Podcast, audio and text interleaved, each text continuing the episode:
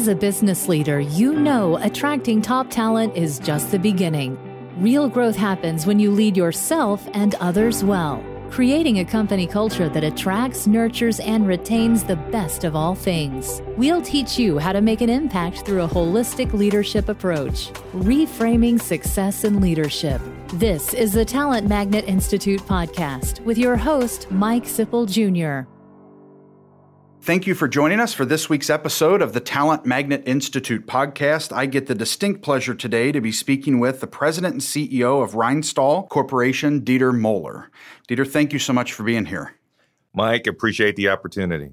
Absolutely. So let's just share a little bit about Rhinestahl. And I'd love to read some information that I was able to gather. Dieter became president and CEO after his father's retirement quickly led Rhinestahl to be the largest global supplier of GE turbine engine tooling.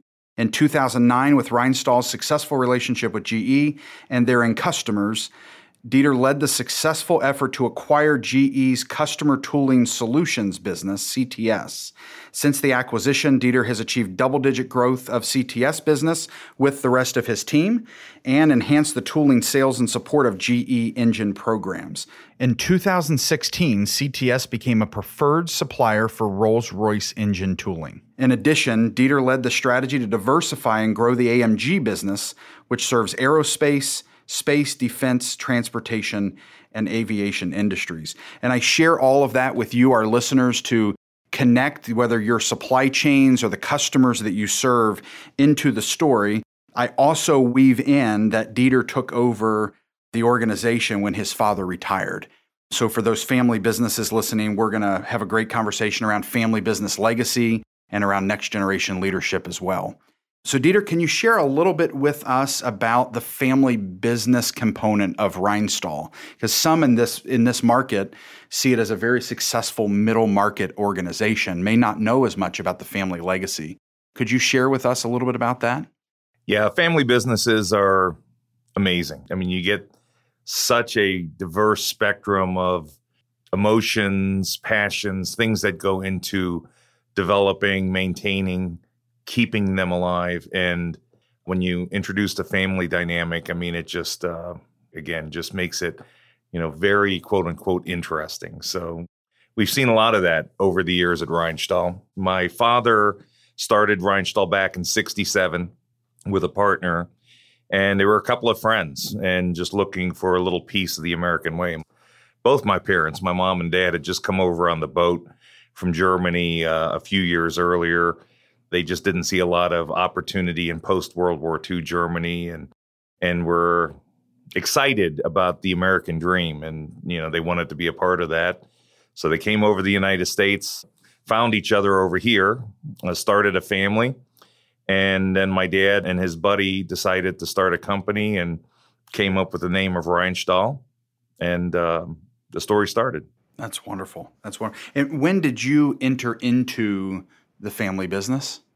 A couple of different times. I was okay. standing there when I was probably 10, 11 years old, holding a flashlight for my dad that was on a yeah. milling machine and cutting chips, you know, learning the hard way. Yeah. And and then I came back into the company in 1990 after I had, you know, after I got out of college, graduated, and went into the computer engineering field for a few years. Hmm. That's wonderful. Yeah, I share a similar story in that I used to grow up on Saturdays when my dad would go to a client meeting for a special project. I would be running around a distribution center or back in the back of a manufacturing facility at a fairly young age, being in a family business. So that history connects with a lot of our listeners who are family business leaders. And I think the weaving in, love to talk about some of the values that drive you today that came from the quintessential American success story that your family has been able to achieve here.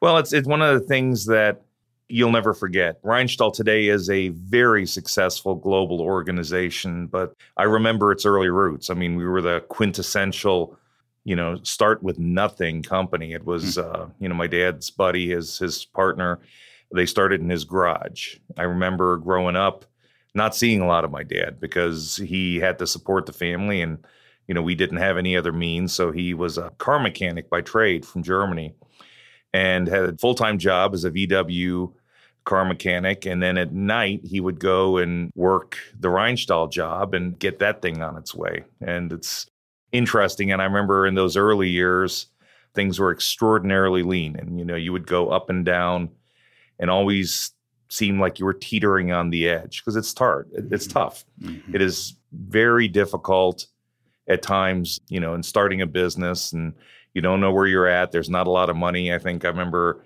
looking through some of the old ledgers and there was a year within that first couple of years, or I think they had a total revenue for the year of 20 some thousand dollars, you know, and it's just a matter of trying to figure out who you are, get some work, and then figure out how to find that niche and grow it. Fortunately uh, for my dad, he was able to do that. And they found a niche in cutting a specialized type of gear that's used in aerospace applications. And they became experts in that. And that led to them early on, they started doing some work for General Electric and their tooling group. And it getting that spline niche, that uh, specialized gear niche, they found something that helped them develop and start a nice growth path from the early 70s through the mid 80s. Then my dad and his partner decided, like a lot of companies in the tooling business, that they wanted to each run their own business. So Carl Lang, who still works with us today, uh, went off and formed his own business of Lang Precision. Rhinestahl kept on going, and it was interesting uh, mm-hmm. from working with my dad and being involved in the business early on. My dad was the old school, tough taskmaster type of person, and and I remember as a teenager saying, you know, there's no way I'm never going to work here. Mm-hmm. I'll never work for you.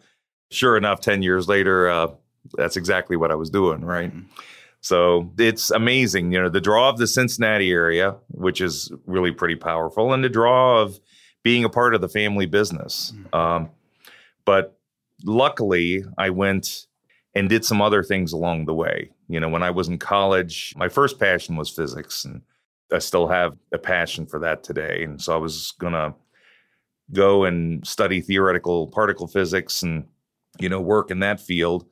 I decided a little later on, this was back in the early PC days, that boy, these personal computers are exciting and that's very interesting what's going on there. And so I threw on another major. It was interesting. Remember talking to my parents again, you know, times are a little bit tough back then. And my dad was always a go for it kind of guy. He was very much the quintessential American entrepreneur. Hmm. Don't worry about risks. You know, things are going to take care of themselves. Just be all in in everything you do. But I heard my mom in the background going, Oh my gosh, can he get finished? mm-hmm. So I went ahead and got another degree in computer engineering. And then somewhere along the way, um, the field of medicine hit me, and I decided I wanted to be a neurosurgeon. So hmm. I went pre med and it actually ended up being very lucky for me. And it was one of those things that looking back now, I realize how there's so many things in life that affect people. And one of the great things, you know, I, I tell a lot of young people, make sure when you're riding the moguls, ride them and let them take you as opposed to fighting them, you know, because there's a lot of waves you're going to come to in life. And if you are a little bit nimble in seeing where they take you. It, it's amazing, you know, what can happen in your life. Uh, during my years in college, I would have there was four or five different career choices that I had very strong passions for, and being in business was not something I was even considering at the time because of the way I worked my schedule. When I uh, decided to go to med school, I had a year off going to med school and graduating from college. And during that year, I decided to do computer engineering and ended up working a fantastic job back when NCR was a big player in PC. So I got on board with NCR in their PC division and got within six months, I wasn't coding anymore and I was working on the business side of things for them, being a liaison with Microsoft and NCR. And I realized that I just loved the business side of things. And it wasn't too long after that that I got drawn back into well, if you like business, why don't you join don't the family the business? business? Yeah, and uh, getting frustrated with some of the things that happen at the Fortune 500 level. I was really excited about being able to come and and implement some of my ideas and work with a group that I was able to put together. So the idea of going back to a small business really excited me. And the experiences that you had in other areas probably made you even more appreciative to what you had in that family business, joining your family business. Oh, absolutely. Some of the most important lessons that I got were during that time when I was at NCR. Mm-hmm. I met some absolutely phenomenal people that taught me things that I still pick up and run today. So let's talk a little bit about the culture shift of you coming in to lead the organization. There's always a generational shift from parent to child or, you know, second generation to first generation. What experiences did you have there? How did the organization values did they shift when you came in? Did you start adjusting the culture to drive what you felt was most needed for the future? Well, it's interesting. And, and with hindsight, the thing that I've realized, and I talk about it with our group at times, are the organizational values didn't change much. Okay, okay. The approach is 180 degrees different. Hmm.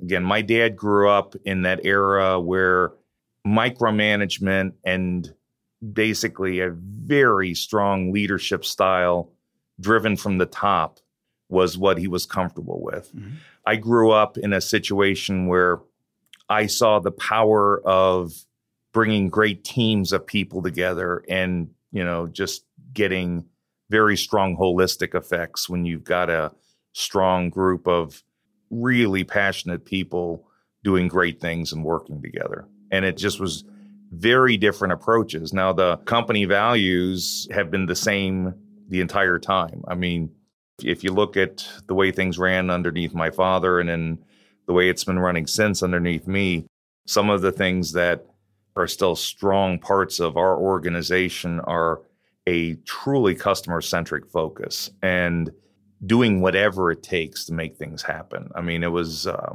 there were no excuses is growing up and and I was watching my dad, you know, when he ran the company and it was the same way.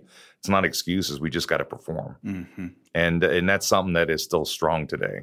But again, the approach to the business was much more of a top-down approach during my dad's time and it's a bottom-up approach uh, the way I run it today. Mm as it relates to just again and doing some research on you and what you're most passionate about, the word that came up was passion. And can you share a little bit about how you exhibit passion, what that means to your organization, your leadership team, and what you look for in the talent that uh, you hope that joins your organization? Well, it was something that early on in the first few years, I didn't even realize I was looking for it. And then I found that the people that I made the best team with were people that were strong leaders in and of themselves. I mean, all the way from the individual contributors uh, through management. I mean, I, I like working with people that really have got strong ideas of what they're doing, why they're doing it, and care about things a great deal. And when I take a look at what we do today, the word passion just came out.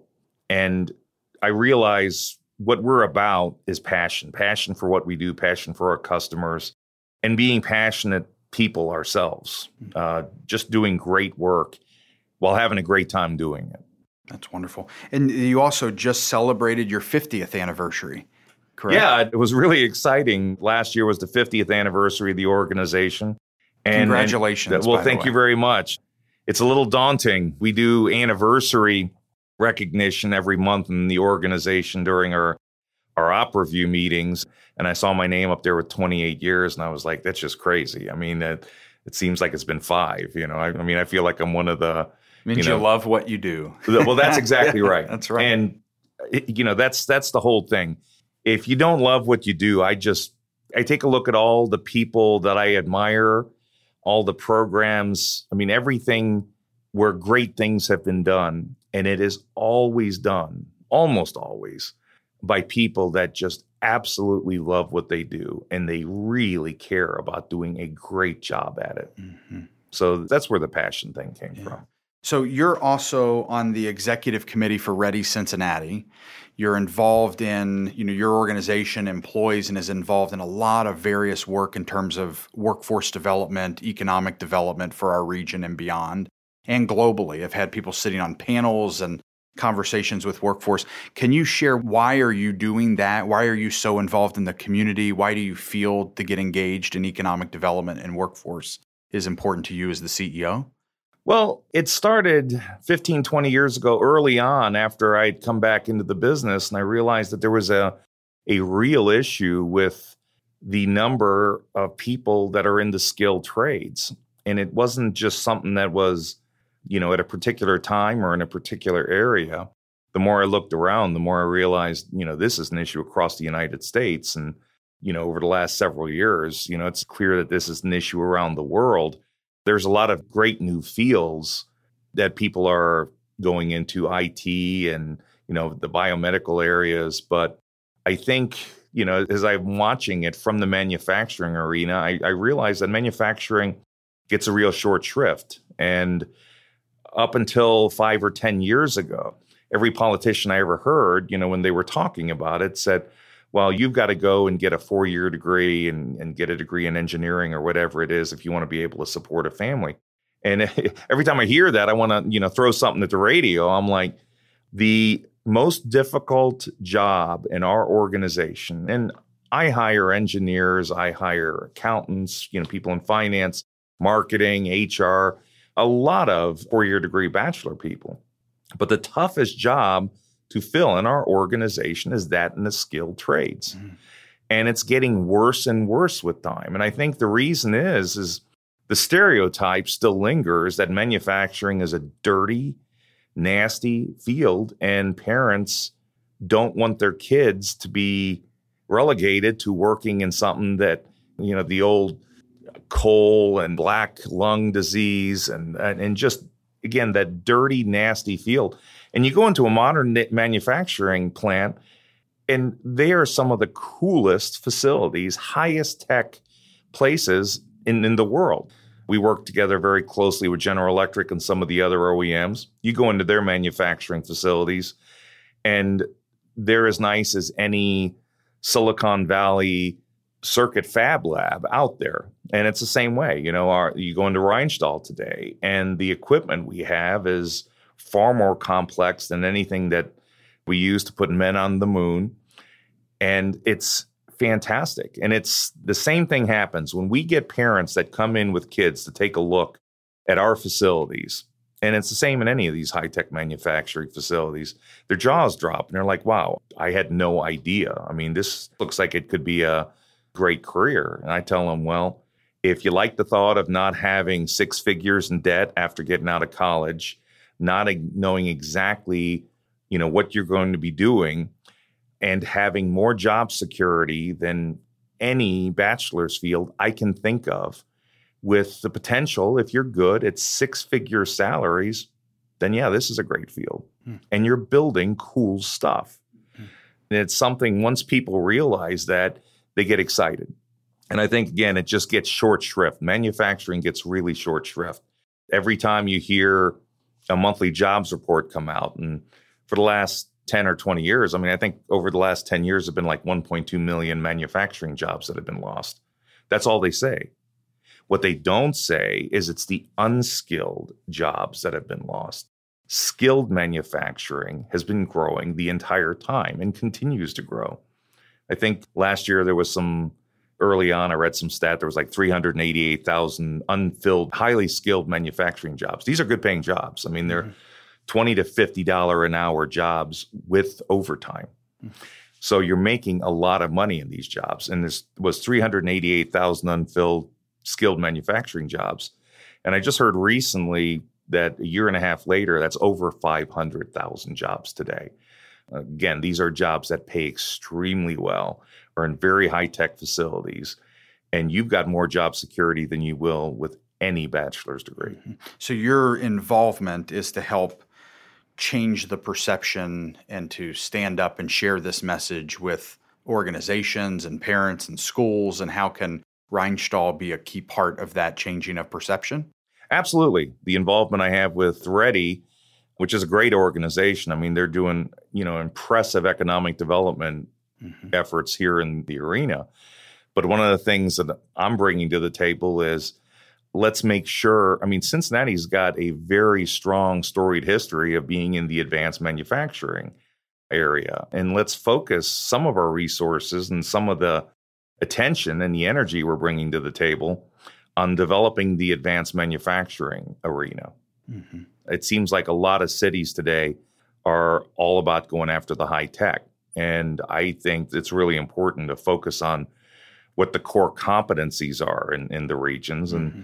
in this region, like I said, it's got a very strong storied history of being strong in the advanced manufacturing area. And I think it's something that we need to put some more focus on. And there's just a lot of upside in doing that. And we need to be proud of. I know I was recently at a manufacturing facility that back in the late 70s with Centennials, one of Centennial's major customers for about a decade and a half.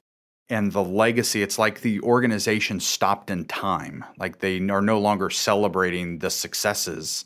And if you walk back i think the their storyboard ended like 18 years ago exactly. Right? and why aren't we telling the story? And if you're a new employee walking in through the halls well they're not telling the story of what's going on right now right we as manufacturers in this great community that's built around manufacturing need to bring that back and really be proud of what we're doing today well, and it, was interesting. A couple of years ago, you know, we work with a lot of the local community colleges, and and I was taking a walk with some of the folks from Sinclair through our manufacturing facility.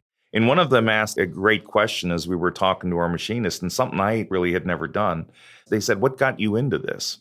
And it was just an eye opening thing for me because I was hearing, well, my brother was in this, my father was in this, my uncle was in this. And it just popped into my head. And I'm like, that's the reason all these people are here mm-hmm. because there's no path to get into this. Mm-hmm. If you're going to go and if you want to design, if you want to go into computers like I did, or become a mechanical engineer, you know exactly what you need to do. You get good grades in high school, you go take your ACT or SAT, get into a college like Ohio State, University of Cincinnati, Purdue, you know, these kind of great schools. You go, you get your four year bachelor's degree in mechanical engineering or some other engineering field and then you go out and you join on with a Fortune 500 company and sit in a cubicle behind a workstation and do your field. But if I want to be a skilled machinist or a skilled electrician or a welder or whatever it is, how do you do that? And in that moment, there is no path for that. Here in the United States, I mean, we don't have structured, formalized apprenticeship programs like they do in Europe, in particular in Germany. Mm-hmm. And there's no good way for people to get into that. So they only do it because they had somebody they knew that went into it.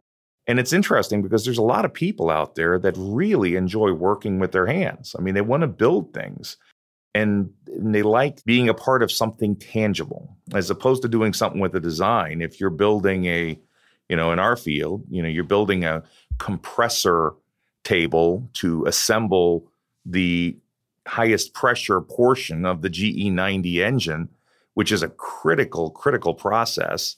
If it's done right, you get a great engine out of it. If it's done wrong, you know, you have all kind of balance and vibration issues. And the tolerances on this work, I mean, you're doing artwork. You're building things that mm. have got to be within a couple ten thousandths of an inch over several feet. And it's an amazing artisan skill that just isn't out there. Hmm. But again, if you want to do that, how do you get into that? Mm-hmm. And it's something we have to do is figure out how one to get over that perception issue in manufacturing, but two, create some paths so that if that's the type of thing they want to do, there's a way for them to get into that. Yeah, absolutely. So are you involved in helping align with educators and creating career pathways and you mentioned earlier that you have people come through your facility? Is that on a regular basis? Have you built apprenticeship programs? What are you doing within your organization to change that? Uh, yes, to all of the above. Okay. Um, you know, we made a decision a few years ago to actually invest in doing this type of work, and we created a executive level position, a vice president of corporate development. We brought Amy Meyer on board. And a main part of her charter is to go and put some energy into getting this thing done. So we're working together with a lot of different organizations, the community colleges, but we're also working with the high schools and grade schools in the area, working with their counselors, developing things, you know, within the Ohio manufacturing arena and the organizations that are developed the workforce development in Ohio. You know, we regularly bring on groups of grade school kids and high school kids and try to get their parents along with them because that's an important point so they can see what this is all about. And, you know, we work with some of the local schools. Butler Tech is somebody we partner with, and they've got a program together with Colerain High School where we've had hundreds of their kids in over at our facility, and we do that. They've got manufacturing days. We get some of the local people, politicians, and people out here to see what's going on in that arena. So, yeah, we're doing a lot of those development efforts. That's wonderful. And you mentioned earlier that Germany, there's a statistic that I had read a couple years ago that over 50% of kids in Germany go through apprenticeship programs. And here in the United States, it's only 3 to 5% if we're lucky that get to experience. Yeah, because it's not there. It's not there. In, in Germany, as you're going through grade school, and then you start the equivalent of a high school education. You're deciding, okay, now do I go the university path or do I go with this structured apprenticeship program? Mm. And these aren't easy. I mean, if you want to be a an electrician in Germany, you know, you need to go and go through a 3-year apprenticeship.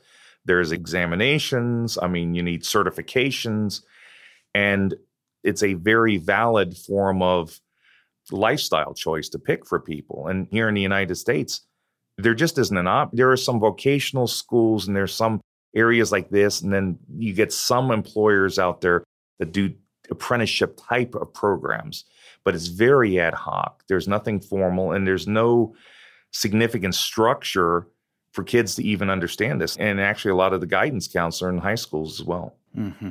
I would encourage our listeners, whether you're in greater Cincinnati, Ohio, or in any community that you're in, in the US or abroad, lean into this particular discussion because in most communities, there's work going on by organizations like yours, Dieter, that we're hungry for employers to show up to this conversation, right? That both educational institutions and elementary school, middle school, high school, most companies are around, you have a elementary, middle, or high school around you or a vocational school around you and go knock on their door and come up with a solution to help elevate this career pathway right? We encourage organizations all the time to do this. And oh, by the way, the residual benefits, if you listen to the episode with Steve Shifman from Michelman Unconscious Capitalism, he talks about some of his greatest employee development comes from volunteering and being engaged. And your employees get more fulfilled and feel like they're giving back while you're helping educate both students as well as their parents and grandparents about the opportunity to engage in this great employer in our community who supports the education system. So it's just that we've covered this in quite a few episodes that organizations need to show up to this conversation and get involved. And people are hungry and waiting for the manufacturers who aren't doing this to start doing this. It's the only way we change the statistics from 3% to 50% and to help educate those students that there is a pathway. So thank you for your leadership in that. Going into some of the Rhinestahl way. I love the description and how organizations and knowing leaders that are at your organization today that really your culture buys into the Rhinestahl way. And I know you have a concept of just do. And you mentioned it even earlier that it sounds like it came from your father's way of leadership that you've been able to, that's the values that haven't changed of just doing and satisfying the customer's need. Can you share a little bit more with us about that? Yeah, when we take a look at what we call the Rhinestahl way, it's just an approach we take, and it's very much a customer centric approach. It's something important. You know, the precepts of the Rhinestahl way are providing an outstanding customer experience, you know, running the business in a way that's operationally excellent. You know, the third one is doing whatever it takes. I've got a sign on my uh, door at work that one of our associates put up there, and it's just it's our logo and it just got the word do on it. Hmm. Yeah, it was interesting. I remember telling somebody years ago, I said, trying's not good enough. We've got to do. Hmm. So don't try, do. And then the fourth one is everything we do for every part of the organization, whether you're in accounts receivable and accounting, or you're in marketing, or you're an engineer, you're a machinist, salesperson, whatever it is, give everybody the challenge of be the best at your field and figure out how to set the standard at what you do and then move it. So all those things together are what we call the Rhinestahl way. You know, it's all within the context of our values. You know, our values are pretty simple it's passion, collaboration, and integrity. But within that, so, you know, you got to bring that. Those are the givens you got to bring to the table. And then we take a look at people and we're like, this is what we're about. And this is the way we approach things every day. And I ask people in everything you're doing, does it meet the Rhinestahl way? Is it a part of the Rhinestahl way? And it's just a fairly simple way of looking at things, but it's something that I'm pretty excited about because I just don't see that many people out there doing that. You find some organizations that do look at things that way in various pieces, but I just think it's something that is a very simple approach to developing a great organization. Mm-hmm. Dieter is the CEO of a very successful company. Where do you turn for continued growth, continued learning as the CEO of your organization? Well, I mean, uh, one of the ways is through organizations like yours, Mike. I mean, I think uh, media today just gives you a lot of opportunities, whether it's through podcasts, you know, whether it's watching videos. I still like the old fashioned books as mm-hmm. well and then interacting with people that are doing great things in their field just i mean i think that goes a long way mm-hmm. it is interesting because you got a lot of people that do give back to the world in pretty powerful ways and you know just following various blogs by people like bill gates i mean bill gates is very passionate about bringing back great ideas and keeping your mind nimble and open minded mm-hmm. and again having met him and worked with him a little bit back in the late 80s and early 90s you know it's it's fun to watch him and the role he's in today. And and I just think he has a great approach in bringing that to the everyday world.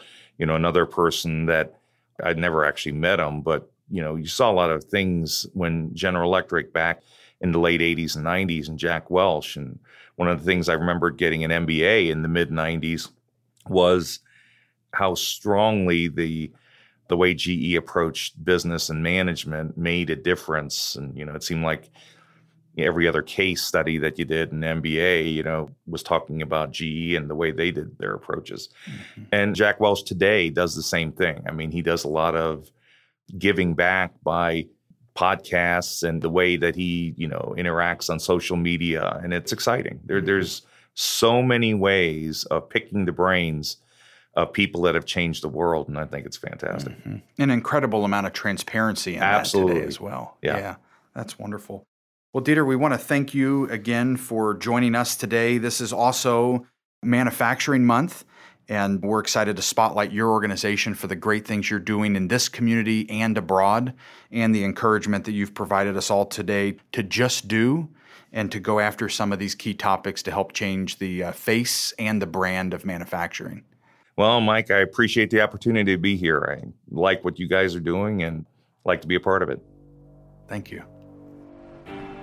Companies and teams with authentic leaders attract the best talent, are the most productive, and keep people around the longest. Are you an authentic leader? Go to talentmagnetinstitutepodcast.com slash authentic to find out if you're ticking all the boxes. The Talent Magnet Institute podcast is powered by Centennial, a talent strategy and executive search firm, and the Talent Magnet Institute. You can engage with us at Talent Magnet I on Twitter or Talent Magnet Institute on LinkedIn and Facebook. Please communicate by using hashtag Talent Magnet. Find us in your favorite podcast app to subscribe, rate, and leave a review, as well as share with a colleague. You can also listen at talentmagnetpodcast.com. Our podcast studio is based in Greater Cincinnati, Ohio. We are supported by our listeners, clients, and partners from all over the world. The Talent Magnet Institute podcast is made possible by a great team that includes Janelle Spence and Christine Lewis of Centennial, Josh Chappelle and Adam Smith of Soundpress, produced by Chris Madine of New Fidelity Studios and Audra Casino and Megan Doherty of One Stone Creative. Music written by DJ Corbett and Chris Madine. And myself, your host, Mike Sipple Jr. Thank you for joining us on the journey of developing leaders to succeed in relationships, work, community, and life, reframing success in leadership.